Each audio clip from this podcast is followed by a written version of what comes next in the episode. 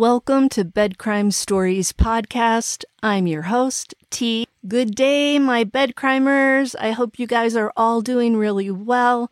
To anyone new, a very warm welcome.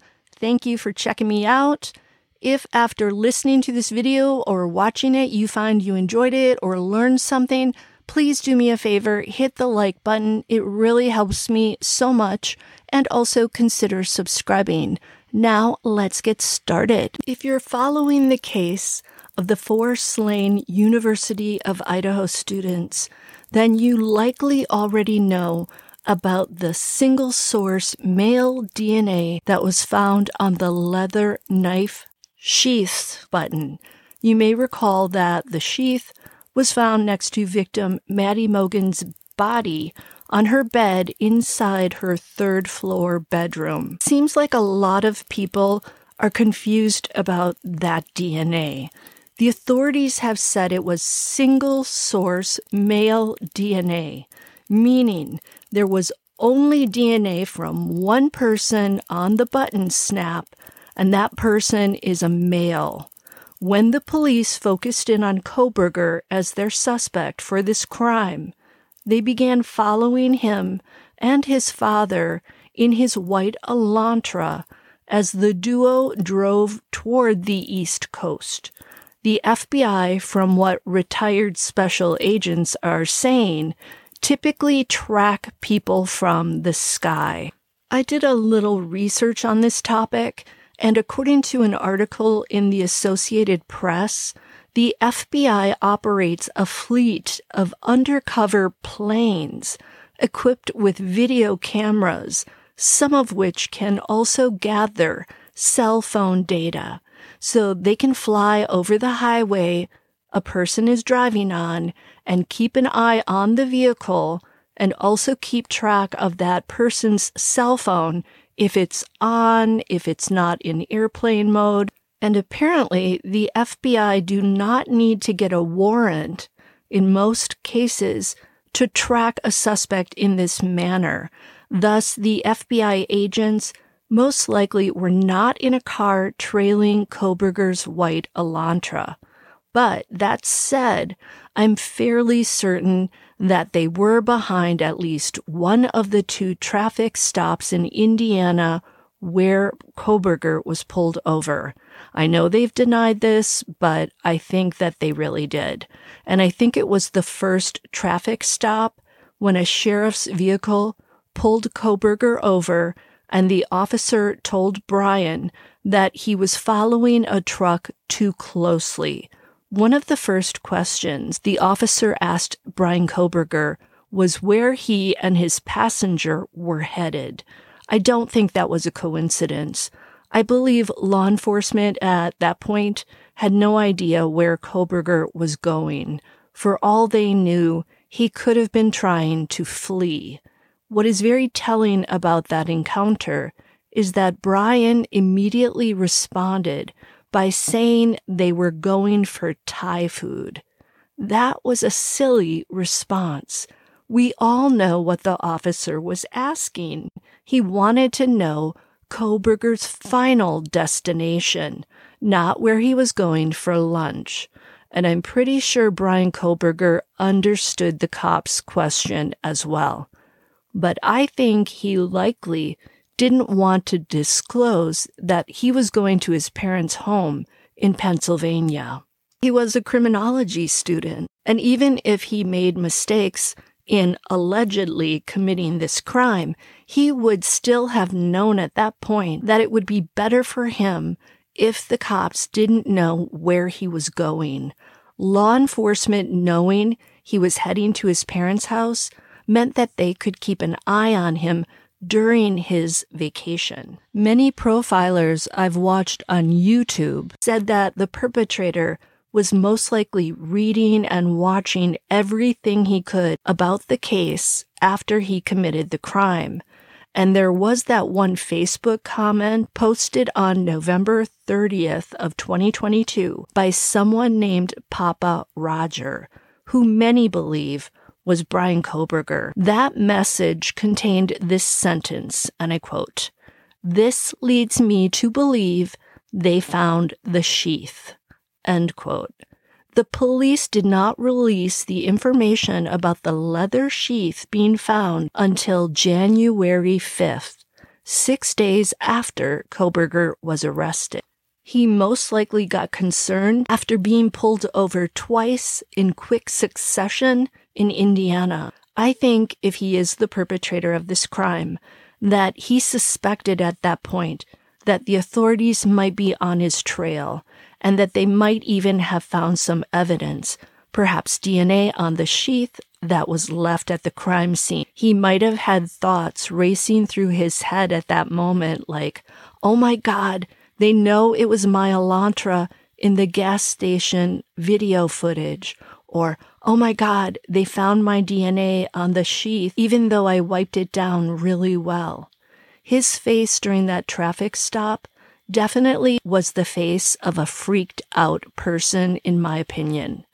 Bryan's father, who I really don't think knew anything about his son's potential involvement in this crime back then, upon hearing his son reply that they were going for Thai food, immediately jumped in to tell the officer the information that the officer really wanted. Michael tells the officer they're coming from WSU, Washington State University, and they're going to Pennsylvania to the Poconos Mountains. Mr. Kohberger had nothing to hide, and so he freely offered up their final destination. Bryan, on the other hand, was not quick to offer up the final destination, and I could swear that he looked a tad miffed at that moment when his father told the cop that they were headed to Pennsylvania. Michael Kohberger then says this to the officer, and I quote, We're slightly punchy because we've been driving for hours. End quote. I think Mr. Kohberger felt like he had to give the officer an excuse for his son's silly Thai food response, as in, my son's a little punchy because he's been driving for hours and hours. For Bryan Kohberger, having his final destination leaked maybe meant having to make sure from that point forward that he didn't leave any items with his DNA on them in the trash anywhere along the route to Pennsylvania and in the family garbage once he got to Pennsylvania. This would have caused him anxiety, no doubt. And sure enough, Kohberger was spotted taking his family's garbage out in Pennsylvania at around 4 a.m. one day. That's very early to take the garbage out when you're on vacation from school at your parents' house. He also happened to be wearing surgical gloves when he did this, and he was seen putting his family's garbage into the neighbor's trash bin. Those actions hint at him taking action to try and keep his DNA out of law enforcement's reach. And that's exactly what ended up happening. Law enforcement saw this weird behavior, went straight over to that neighbor's trash bin, collected Kohberger's garbage bag, and then found an item to test. And lo and behold, they found DNA on a discarded item in that garbage that proved to be a 99.998% match to the single source male DNA found on the sheath's button snap. The DNA gleaned from the piece of trash was specifically determined to belong to the biological father of the mystery male whose DNA was on the button snap. So the DNA on the garbage item was Michael Kohberger's DNA, and thus the DNA on the button snap belonged to his biological son with a 99.998% match. That's a very powerful link between the mystery DNA to Michael Kohberger's DNA. And since Michael Kohberger only has one biological son, by process of elimination, that person is Bryan Kohberger. I hope that clears it up. I felt it was very confusing and I wanted to understand it better too. Now, a lot of people are assuming that the single source male DNA on the sheath is touch or tactile DNA. And that would make the most sense, meaning Bryan Kohberger touched the button snap and left behind some dead skin cells. But guess what? The authorities have not said publicly exactly what type of DNA was found on that snap. It could be from another source of DNA from Bryan Kohberger, such as his saliva, his blood, or even his sweat.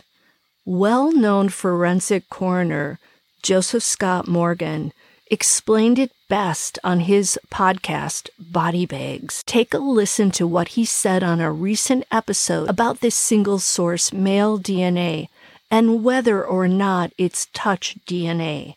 By the way, I'll leave a link to Morgan's body bag episode in the description. The DNA that was found was found one spot on that knife sheath. It was a Ka-Bar, as we know, I've been talking about for quite some time now, but the sheath DNA was found in one spot on the clip, the snap clip. I'm wondering do we know where that DNA came from? Was it blood DNA or is it just skin cell DNA? Uh, hard to say. It, it, truly is hard to say, and we don't have enough information. We do know that there is a specific linkage to the suspect. And that, that's important, at least at this juncture. We will find out more what the sourcing of that DNA is. There are many people that have openly opined that this is probably going to be touch DNA. And we've talked about touch DNA before on body bags, but just kind of revisit this very, very briefly. We slough thousands and thousands of skin cells. And the reason you slough them is that they're dead. And so the the DNA strand or that it's just a partial of a strand that's contained within what's referred to as touch DNA.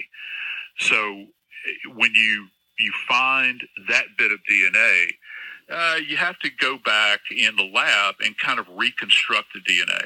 But it, it was sufficient enough to the task that when they did recover the DNA, they were able to develop a profile. Did you hear Morgan say that we, meaning anyone not in on the investigation, don't have enough information to if that DNA on the button snap is touch DNA.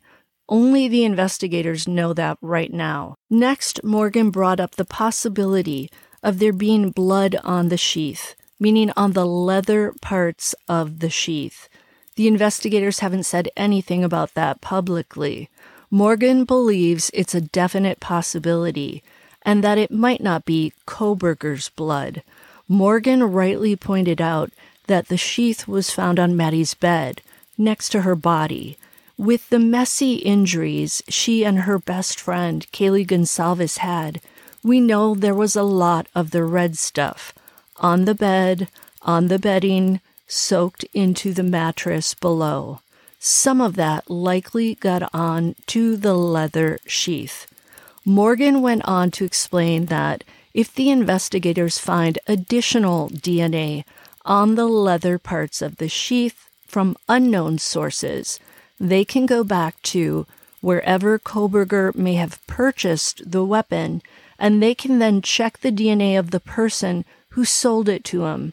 So investigators can basically backtrack to find who any unknown sources of DNA on that sheath belong to. Morgan pointed out how clothing, say made in China, has been known to still have DNA on it from the workers in China when it arrives here in the US, and even when a person puts on that item.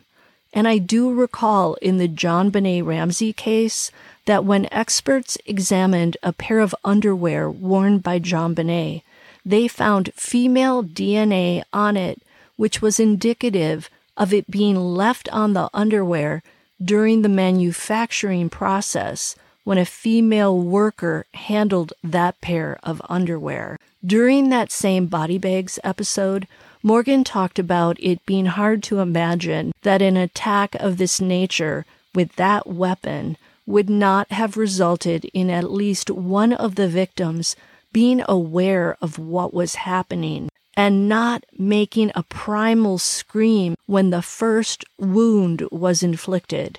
And it is definitely hard to imagine that, say, in Maddie's room, where both Maddie and Kaylee were attacked, that the person who was second in line to be attacked didn't scream out because she was aware of what was going on.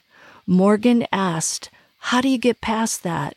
This is not like a gunshot wound where it's sudden and you might have a quick death. He said in Maddie and Kaylee's case, there would have been pain associated with this attack. There would have been awareness at a very primal level. You would think a scream would have emanated. End quote. And I think that too. Who wouldn't scream out? The perpetrator could not have jabbed at the two girls to silence them both at the exact same time. I would think that would be impossible. Now, I'm wondering if Xana Kernodle is down on the second floor, maybe heard a scream coming from the third floor. We know she was awake because of her being on the TikTok app and because of the DoorDash delivery. Did she hear a scream and come out of the bedroom to see what the problem was upstairs? Is that how she ran into the perpetrator? I'll leave you with all of that to chew on for now. Until the next time on Bed Crime Stories. Hey, did you enjoy this? If so, smash that like button, subscribe to my channel, leave me a comment, and I'll see you next time.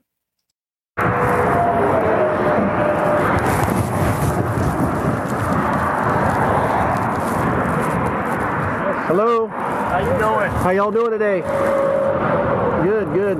Take a look at your driver's license real quick if I could. See, he's right up on that van, man. Was right up on the back end of that van. Pulled you over for tailgating. Is this your car? Okay. Cool. Where are you headed? We're going to um, actually that's beside me. Well, we're coming from WSU, and uh, scanning early. What's WSU? Yeah, I, I go to university basically. It was an incident that was occurring up there. It was a shooting incident. That is SWAT team and everything. So we're okay. I, I'm having a hard time hearing you because of the traffic. So you're coming from Washington State University, Yeah. and you're going where? Oh, We're going to be going to Pennsylvania. oh, okay. Pocono Mountains. Yeah. So we're a little, we're slightly punchy because we're driving for hours. Hours, days. Hours to drive. Well, Yeah. almost a day. Okay. And what did you say about some SWAT team thing? Or Yeah, something? there was yeah there was a mass shooting and everything. We Where- know was a where? This was on essentially what ended up happening was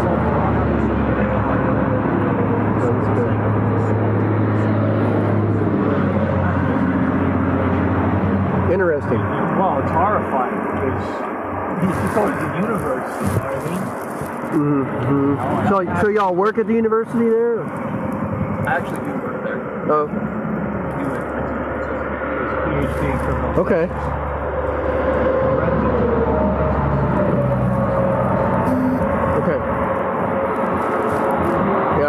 About that incident. Just yesterday, or? This happened this morning. About, about an hour and a half ago, we're still wrapping it up for investigating. I'm not sure there's two shooters because they did shoot somebody, I see. and then We don't know about that actually. They Well- were there they were shooting out of the window or something. Interesting. Wow. Okay. So do me a favor, don't follow too close, okay? oh, All right. Thank you. Appreciate you.